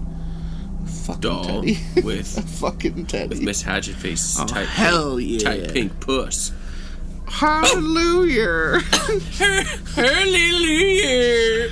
Merry Christmas! Have you been nerdy or nice? I gotta be honest with you, Black Santa. It was me who put the duty on the basketballs. Hallelujah! Why? Because oh. I just imagined Madea coming out as the teacher, and I couldn't wait to say it. No, I, I, I approve of it. It's, it's pretty. It's it's punctual. Guys, right? If you want to hear Madea in your next episode, No. or leave a like, comment, and No. and subscribe to me on OnlyFans.com where to- I dress as Madea while jerking off to Jack Nicholson DVDs on socks and shoes. Hey, I'm Jack Nicholson right. The next movie he's gonna jack off on is Must Love Dogs, 1998. the next morning, I was a little bit tired and a lot hungry. Miss Hatchetface had insisted on bringing me breakfast in bed again. When I stumbled downstairs to find that my living room had been demolished. Miss Robbins had set up a blackboard against the far wall and was drawing bizarre satanic symbols all over it with chalk, while Sarah sat at rapt attention in a desk that looked as if it had been stolen from her kindergarten. For just a moment, I couldn't help but think of how adult Sarah looked, her bright blue eyes greedily scanning over the board as she drank in its knowledge. I felt a little pang of my little girl's grown up blues before I shook it off, telling myself it was far too early for that. Next to Sarah's desk gaped a large black pit with burn marks around it. Every once in a while, Frank and Teddy would throw a Cheeto fruit into it, and a large purple tentacle would shoot up from the darkness and catch it midair before slithering back down into the darkness. The couch had been pushed up against the staircase. The cushions had somehow been transformed to red patent leather, and two large rounded horns hmm. sprouted from either side. That's hot. I sighed, giving the hole in the ground a wide berth as I went to the kitchen and grabbed a beer from the fridge before plopping down on my couch. I heard a, Hey! Watch where you stick that thing! from my couch and leapt back to my feet. The couch decided it doesn't like being sat on all the time, Daddy, Sarah said, turning and smiling sweetly up at me. Oh, okay. I suppose next the carpet will decide it doesn't want people to walk all over it. Sarah giggled. Don't be ridiculous, Daddy. I took a big gulp of my beer. The courage of the couch is to be commended. Frank and Teddy intoned in his monstrous baritone. It has risen above its station in life and will soon dominate the humans that once saw fit to make it their seat slave. What? I began, but Miss Hatchetface cut me off. Have some more Cheeto fruit, Teddy. You get cranky when your blood sugar's low. No demon in hell has the authority to command me but Satan himself. Have some Cheeto fruit, Sally. Okay. With what he lifted up, with that, he lifted up the wheelbarrow full of fruit that was next to him and tipped it down his throat. The sparrow on his head squawked in protest, and Miss Robbins eyed the display with snobbish displeasure. Herver. She said, I don't know why Satan thought that this was appropriate companion for a little girl when I was her kept an evil unicorn. Her verse, S- oh. Strider. I kept an evil unicorn, Strider. Her voice drifted off dreamily. There, he was a. Are sure it wasn't a dinosaur? Miss Hatchetvoice asked, voice dripping with faux honey. Mm, that was Appar- my boy half for honor. Apparently, she hadn't taken it kindly when Miss Robbins had called her a strawberry tart the day before. I like that phrase though. Can we just talk about that for a minute? Faux honey, like a like like a like a lie, No, like you're lying. It's like a we can't- compliment we can't lie. Talk about it. Yeah, it's like a compliment lie. Like they're, they're it's an insincere comment. It's um, so, it's an oxymoron. yeah, it's a, it's like um, it's if that one coworker that was bitch to me was here, I'd be like, wow, honey. that black hair looks really nice. It'd be dripping with some faux. That'd be faux fucking honey. nice. Um. And just where is that supposed to mirror, Miss Rabbit? Miss Robbins. Miss Robbins asked, swelling up indignantly like a great big bullfrog ready to burst. I believe the lady Hatchetface is implying that you are old. Frank and Teddy said, wiping the, che- wiping the Cheeto dust off on the couch, who let out a disgruntled grumble. Yes, the lady Hatchetface is approaching 17,000 years of age herself. Perhaps she is merely implying that you look extremely old. Yes. Oh. This is. Here, sir. Well, aren't all half succubers, eh? Be- because of the wrinkles Yes, I understand my parents. and the hunchback. Frank and Teddy finished. Miss Robbins' finger began to wag dangerously in Frank and Teddy's direction, and I decided that I had better cut it in before there was any more trouble. So, I said a little too loudly, what exactly are you guys learning today? We are learning about the fundamental of demonic possession. Came Mrs. Robbins' sharp retort. And afterwards, perhaps uh, a lesson in etiquette for your dear. it is not polite to interrupt a teacher's lesson. Right. And what about the giant squid hole in my living room? Squeaker. We opened a portal to the netherworld, Daddy. Sarah said with the casual ease of someone explaining what they'd had for breakfast that morning. It's like Hell's Basement, where all the incomprehensible beings that existed in the black void of nothingness before the universe was birthed live. Huh? I replied, taking another gulp of beer. Just then, a low rum- a low rumbling, rumbling. Just then, a low, rumbling growl emitted from the hole, shaking the picture frames off the walls and sending cracks through the ceiling. Could we maybe shut that? We haven't learned how to shut portals yet, Sarah replied. Okay. I took another sip of beer, realized that it was just air because the beer was already gone, and wandered off into the kitchen to see if I could scrounge up something resembling human food. Whoa, this guy's an alcoholic, man. Yeah, man, like dad, father of the year. Brother, man. My brother! I opened the refrigerator and my hair blew back as a deep, infernal roar erupted from within and I slammed the door shut. Sarah, I called out to the living room. Yes? Did you open a portal to the netherworlds inside the refrigerator? Yeah, Daddy. I sighed, closed my eyes tightly, and rubbed my temples. Groceries are fucking expensive. As I stared into the blackness of my of the back of my own eyelids, an idea occurred to me. The night before, I had puzzled over the problem of Miss Hatchetface. Mysterious conversation with no one until the early hours in the morning. I could not come to any sort of conclusion.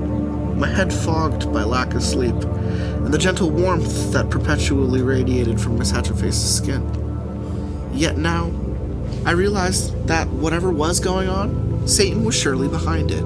After all, he was the one who sent Miss Robbins up, and he was the one in charge. And perhaps most importantly, he was the one who had buzzed me down to hell every time I called his customer service department with a complaint.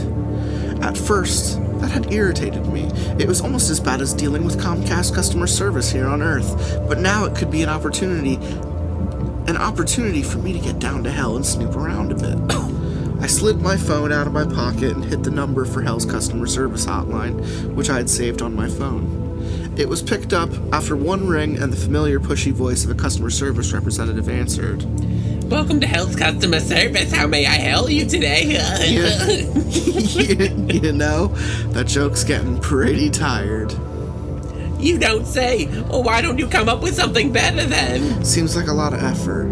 The voice on the other end sighed and mumbled something about lazy writing. Is this Mr. Rogers again? She asked, her tone telling me that she already knew the answer. Yes, I wanted to talk about the portal to the netherworld and my. Please hold. The line clicked, and I noted with some confusion that the hold music was Creed's Can You Take Me Higher? The line clicked again, and Satan's enthusiastic voice answered, David! Buddy! He almost yelled into the earpiece. Did he turn into Christopher Walken? What's shaking? It's Darren, I said. What's shaking is the gaping pit to the netherworld that Sarah opened up in the middle of my living room. Oh, well, that's no good. Is Gary down there? Who's Gary? yeah! Gary is the giant octopus whose ink is the source of the universe's dark matter. Well, there is a giant octopus. All right, well, I'll send someone to close that portal up right away. How does Tuesday work for you? Satan, it's Wednesday right now. I meant the Tuesday after next. Satan, there's a giant octopus living beneath my living room who could squirt dark matter all over my furniture at any moment. Could we maybe talk about this face to face? I, uh. I'm a little busy right now, Darren. Don't worry. I'll send someone within a few months. What happened to Tuesday? Know, you know what buzzed me down then? Okay, but I'm not at the office. Where are. But my voice was drowned out by the roar of black and purple fire that swallowed my whole, sucking me down. S- swallowed my whole. Sucking me down, Swallowed. swallowed my whole. Sucking me down and swallowed my whole. swallowed me whole, sucking me down to hell like human flavored soda through a straw. I stumbled across the rusted red dirt and cracked volcanic stone as I landed in hell, although just where in hell I had no idea. It seemed to be some sort of construction site where giant purple skinned behemoths hauled around girders made from ancient yellow bones of some even larger beast. I stood on a hill overlooking it all, and from my perspective, it seemed as if the demons were laying down a monumental pentagram flat across the enormous expanse of blood red sand. Torches stood at each of the five points, made from trees so tall that they could have held up Earth itself. Inside each gap between the star and the circle were archaic looking symbols. I could not explain why, but just looking at them filled me with a deep sense of dread. I looked up to see Satan standing beside me, eyes squinting tight as he surveyed the work, his two polished black horns poking through holes in his plastic yellow construction hat. Hey, Derek, he said, smiling down at me. What are you doing on the ground? I scrambled up to my feet, made a poor job of brushing the dirt off my trousers, and looked at Satan. So, I trailed off. Now that the first part of my plan had actually worked, I realized that I hadn't really given any thought as to what the next part was. What's, um. What are you guys building? Oh, this! It's a park. It's a park in the shape of a pentagram? Well, this is hell, Derek. A pentagram fits the aesthetic. It's Darren, actually. What's Darren? Never mind. Okie dokie, Derek. But as you can see, we're a little busy down here in hell, and I can't really afford to send anyone up right now to fix the portal in your living room. Why don't you just ask Miss Robbins to do it? Miss Robbins knows how to do it? I asked, momentarily forgetting I was on a fact finding mission. Why didn't you just tell me that over the phone? Well, you seemed like you were in an awful hurry to get down here. I thought maybe you missed me. What? Is there anything else you need, Derek? As you can see, I'm a little bit busy here. All you're doing is watching other people work. You're damn right! I'm the boss down here. And the boss's job is to watch other people work and silently project the idea that they should be working harder. Um, anyway, I'll see you soon, Derek. You will? But Satan didn't respond. Instead, the familiar black and purple flames kicked up around me, and I once again felt the sensation of being sucked up through a straw. I landed back in my kitchen, elbows and knees banging hard against the linoleum floor. I struggled back up to my feet and saw that the portal in the living room had been sealed. Gary the octopus was gone, though the burn marks on my carpet remained. Satan called while you were on your way up. He told Miss Robbins to seal that hole up because he didn't like Gary. Wasn't a very nice thing to say, Daddy. But I I didn't. The rumble vibrated from somewhere deep below deep below the earth. I think you hurt Gary's feelings, Daddy. You should probably apologize. Oh no! My fingers once again found my temples and began massaging as I squeezed my eyes shut against the chaos of my living room. I'd come no closer to finding out what Satan was up to, and I was beginning to wonder if there was any potential side effects from being repeatedly sent to hell and back. And I still hadn't eaten breakfast. My eyes had been shut for an all ten seconds when I heard an earth shattering, loud bellow in my ears. You appear to be suffering from a headache. Perhaps I can assist you.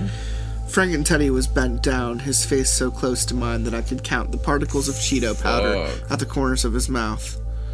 No, thank you, Frank and Teddy. I'm just fine. Very well. I turned toward Miss Robbins. Listen, listen, Miss Robbins. I don't want to come downstairs to find any more portals to the netherworld in my living room, nor do I want to come down to find a couch that talks and is suddenly useless to sit on. Miss Robbins swelled indignantly. My teaching methods. Your teaching methods are just fine if you're teaching it in your own home. But as long as you're teaching here, not to mention staying in the guest bedroom, you're gonna follow the rules of my household. Which, and I can't believe I'm actually saying this, includes a no portals to the netherworld clause. Miss Robbins glowered at me like she was a frog, and I was an agile fly who had danced out to reach uh, out of reach of her gaping maw. Luckily, she must have decided that she was too offended for words because she simply stormed off upstairs, reptilian tail thwapping each step as she went up. You know, the couch said, cushions flapping up as if the three of them composed a giant mouth. You're useless to sit on, too, but you don't hear me throwing it in your face. I believe that the Lady Robbins was wounded by your words, Frank and Teddy boomed. but I do not believe the wound to be fatal. I sighed and wondered if it was safe trying to get another beer from the fridge. Sarah hadn't mentioned anything about the portal in the kitchen being closed, but I knew I had something else to do first. Sarah, I began warily, I'm sorry I interrupted your lesson. It's okay, Daddy. Sarah grinned, her bright blue eyes shining with a child's carelessness. I was ready for a break anyway. Can I go upstairs and play Tea Party with Frank and Teddy? Of course, honey. Yay! Sarah squealed, screaming up the stairs in a little girl sized blur before pausing at the banister and shouting at Frank and Teddy, Come on, silly! Yes, Princess Sarah. I heard the stairs creak in protest as Frank and Teddy's immense frame. That was Nice. the stairs. You were yeah, the right. stairs. Frame rocketed up them. Miss Hatchetface. Is your head, Mr. Rogers? I heard Miss Hatchetface's kind voice at my elbow. It's okay. Are you sure? Maybe I could make you a snack that would. Nope. Oh, Miss Hatchetface's eyes widened in surprise. I just, I just meant a, I really want to be j- a nice kid. I just meant, um, my mind stalled as if it searched for an excuse.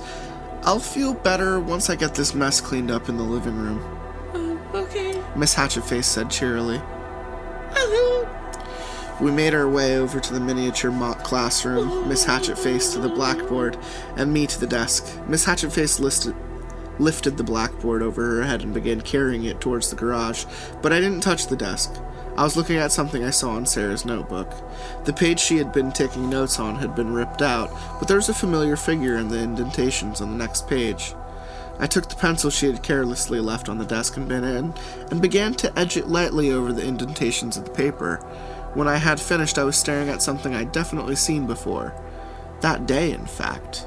A large pentagram dominated the page, with little archaic symbols dotted between each gap between the star and the outer circle. They were the exact same symbols I'd seen in the Colossus under construction in Hell. I don't know what Satan is planning, but I do know that whatever it is, Sarah is involved. And I I think this might actually be a newer story because that's all I have right now. I uh, listen. If the rest comes out before the end of this year, we've got to do the show. Got- Give me one second to check. no.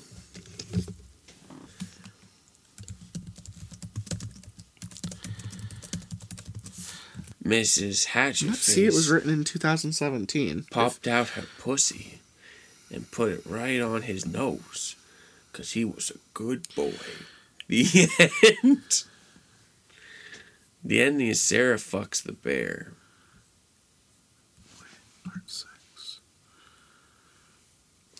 They're slathered in butter.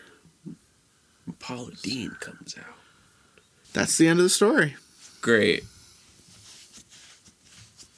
The moral of the story is kids shouldn't write letters.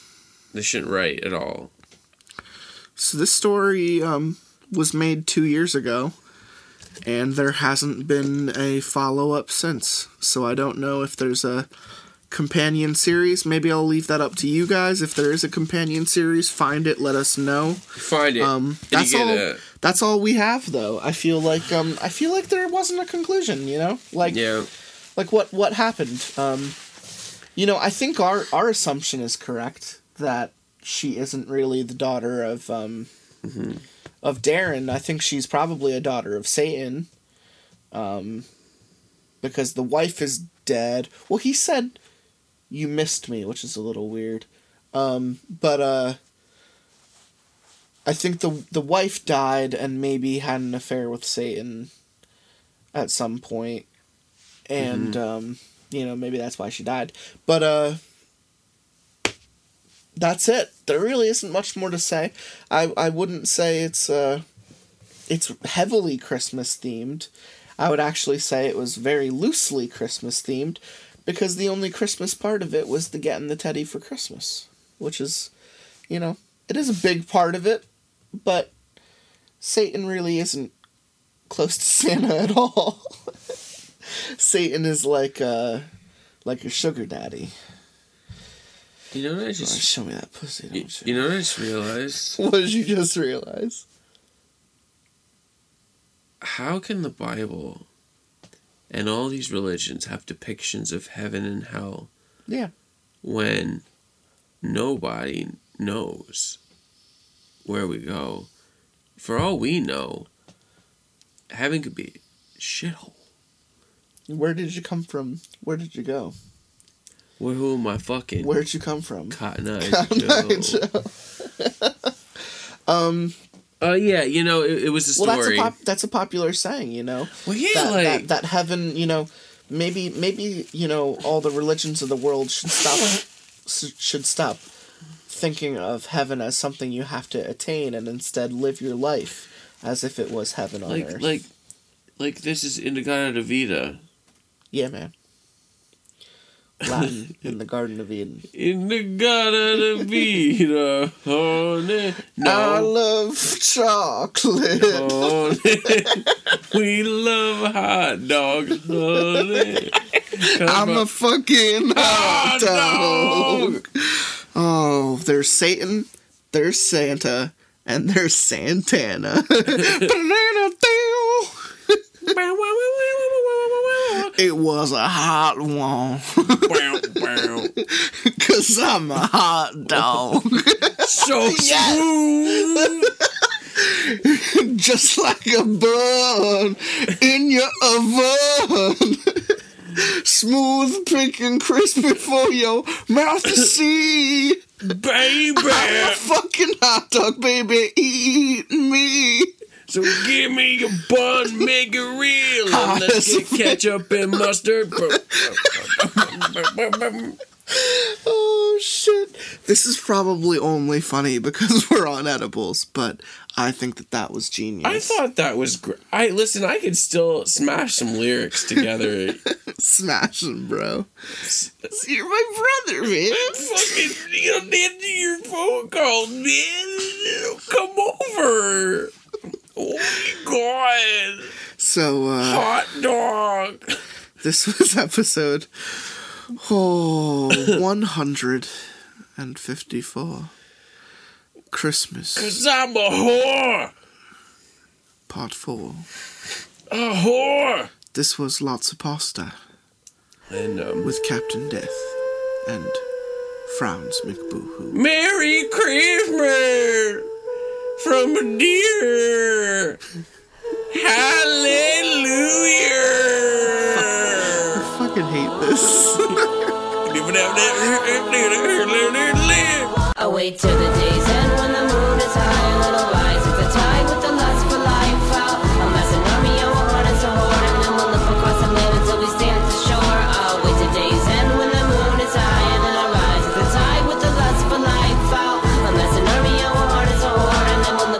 land until we stand at the shore.